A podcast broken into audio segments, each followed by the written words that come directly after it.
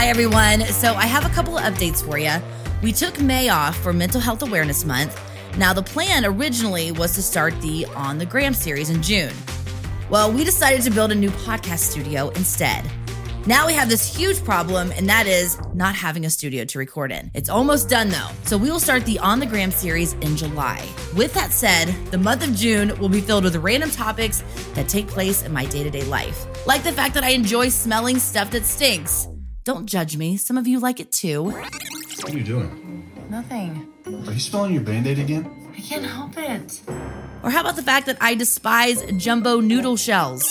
Oh, God, they're almost done. Oh, I don't think I can eat them.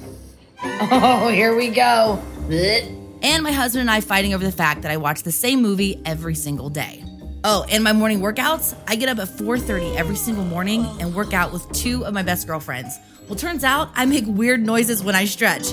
It makes everybody super uncomfortable. It has been cold outside, winter, and I haven't shaved my legs. Yes, I went all winter and did not shave my legs. So today was the very first day of the leg shaving, and it did not end well.